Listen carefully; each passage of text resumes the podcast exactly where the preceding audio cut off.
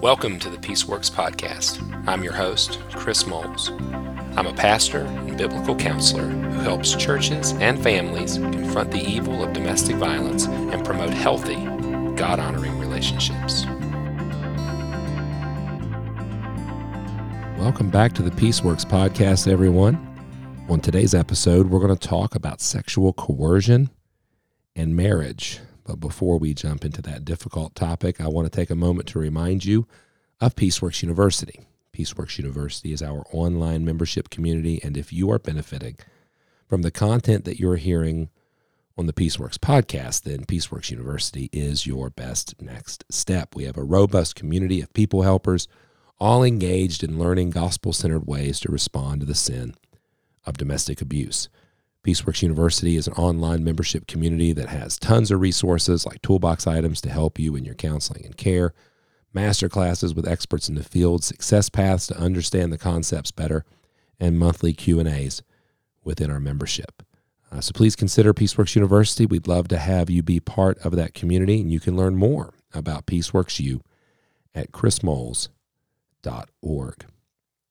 So today we have some questions about sexual coercion, the uh, wording itself, the the ask, the way in which the question is worded is really helpful, I think, uh, as you look at the the content that we're going to be covering, because uh, sexual coercion, sexual assault, and rape are very very difficult topics. Obviously, the church has been struggling in many ways of understanding the concepts and their responsibility uh, within the culture uh, to ideas of um, sexual assault, rape, and sexual coercion. And so let me say from the outset that we're going to be discussing uh, sexual coercion within marriage today. Certainly, this won't be an exhaustive conversation as we only have about 20 minutes here on the podcast to answer questions. And so we're only going to deal with a few aspects and few concerns regarding this topic, and certainly within the context of marriage. And I bring that up because much of the church's failure uh, in recent years, the, the more demonstrative or uh, glaring failures, have occurred in the ways in which they have hid or failed to report sexual activity involving a minor. And so please understand that if you are a biblical counselor, people helper, minister, pastor, uh, in most settings, uh, you are going to be what's called a mandated reporter when you receive a disclosure of sexual assault or rape. And understand the concepts of consent and coercion uh, do not, I should say, apply in specific ways to minors, as minors do not give consent, neither do uh, the disabled in that regard, as far as certain aspects of the disabled community. So it's important that you understand your mandated reporting laws and your laws within your state, and then also just how to be a good citizen. Uh, for far too long, the church has failed victims of sexual assault by not reporting. Uh, in particular, uh, those in positions of power, such as pastors or youth pastors or prominent leaders within the church. That's not the topic that we'll be discussing specifically today.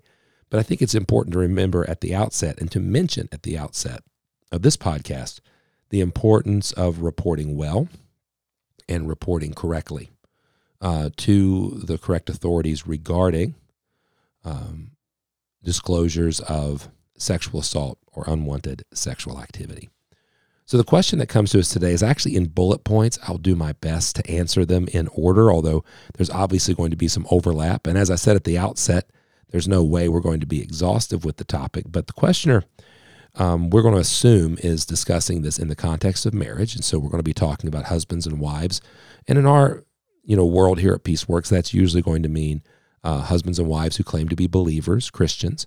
And so the question begins with what is sexual coercion? It's actually in three bullet points. And so the questioner's first question is about a definition. Now, I don't know that there's a widely agreed upon definition as far as um, the, the, the structure and the sentences that are used, but the the two words will give you a hint, right?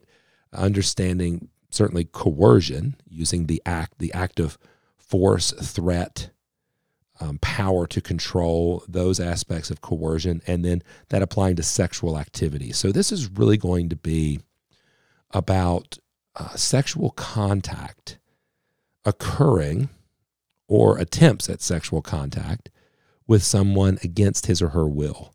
And so sexual coercion is about the use of pressure, force, sometimes substances to have sexual contact, maintain sexual contact, or engage in sexual contact with someone against his or her will. Persistence after a refusal could be one key sign of sexual coercion, but really the themes here for anyone who is, you know, okay, what are we talking about? The themes here are we're talking about one individual who is desiring or wanting to engage in sexual activity. Their partner does not want to engage in that sexual activity.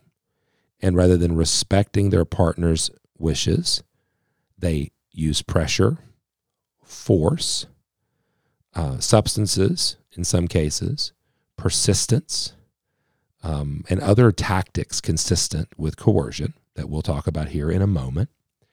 Um, after a refusal, after a uh, no, I, I do not want to engage in that behavior. This really runs in stark contrast, contrast, excuse me, to consent, which is something we'll talk about maybe in a moment. And understand that consent can be given and can be taken back at any point in a sexual encounter, even among married married couples. Coercion really is this use of force and threat, um, force, threat, fear, etc.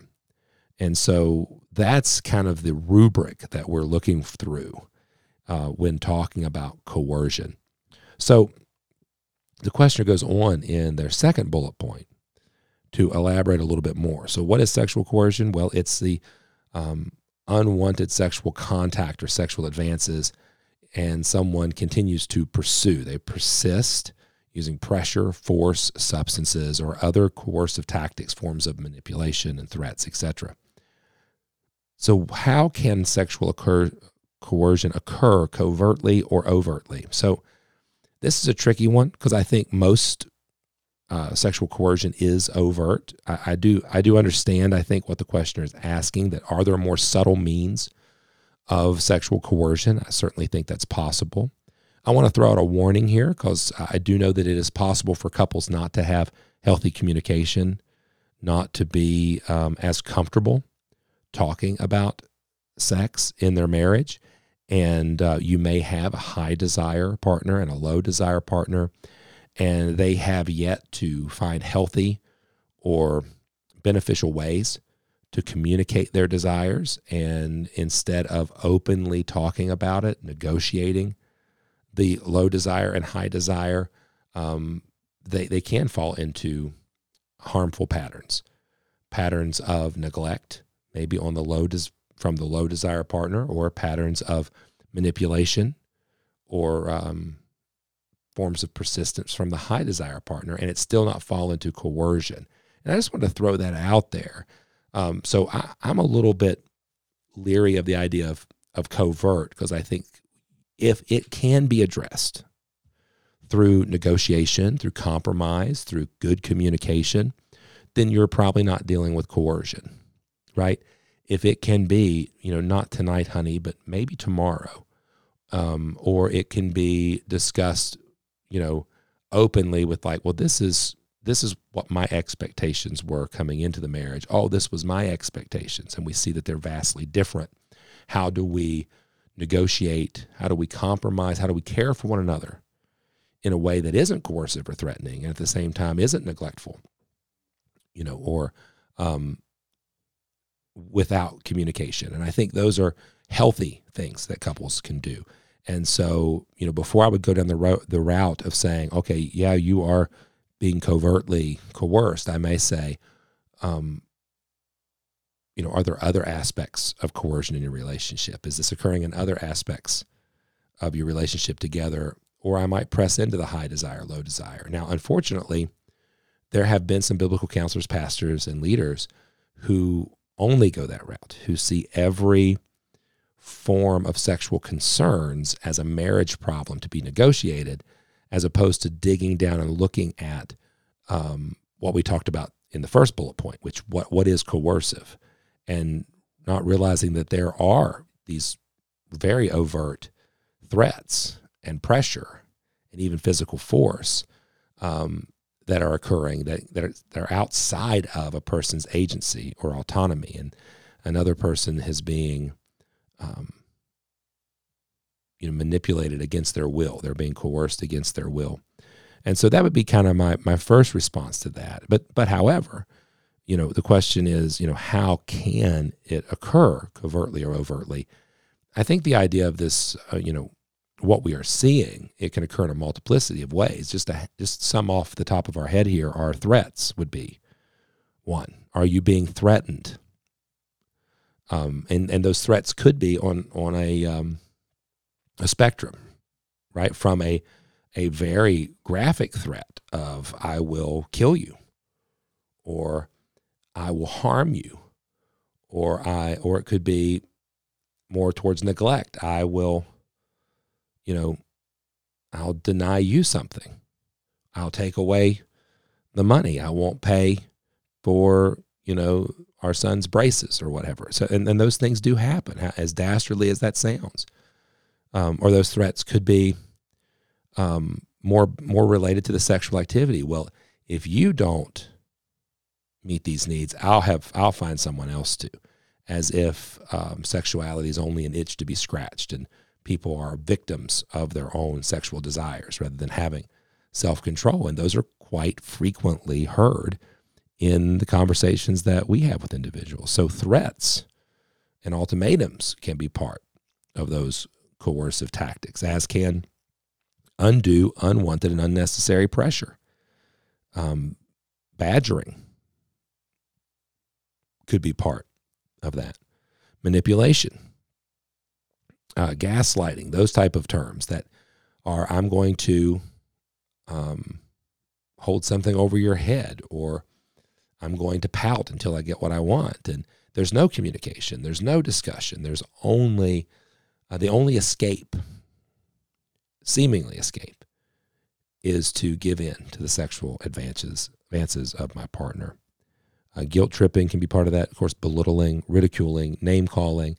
So many of the common tactics of coercion, threat, and fear can be brought into sexual activity. And then with that, it, it's also important to remember that for many of us as helpers, sexual coercion, sexual assault, and rapacious behavior may be the first forms of physical violence and graphic threat that we encounter in our discussions. And sometimes I will I will have pastors or people helpers say to me, well, it only seems like emotional abuse and we don't know what to do with that.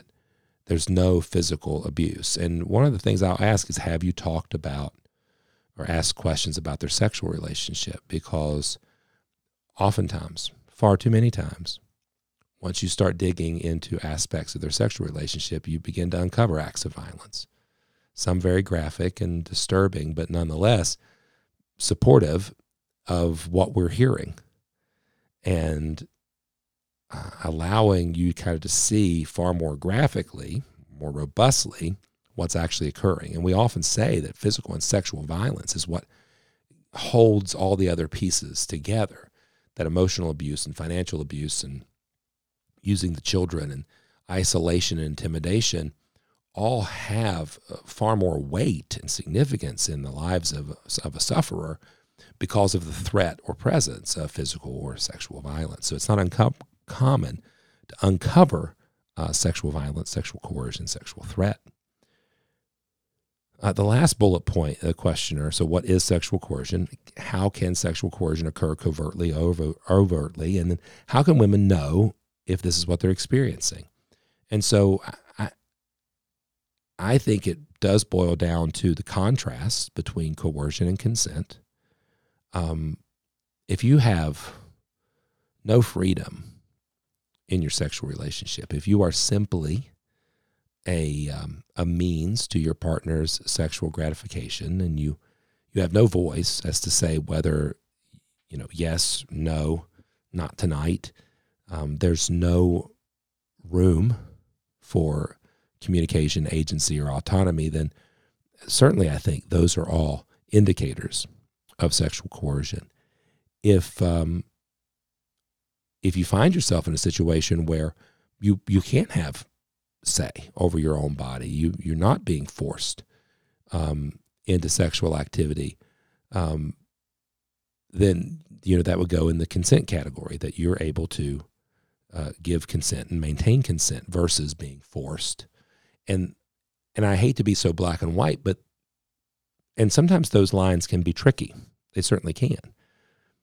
Um, but to me, those are kind of the the big rocks here. Is do you have agency? Do you have freedom? Can you say no without there being significant consequences, threat, or fear? Can you say not tonight and it be accepted? Can you negotiate and compromise? Can you discuss openly your sexual relationship without um, receiving intimidation, threats, manipulation, uh, or coercion?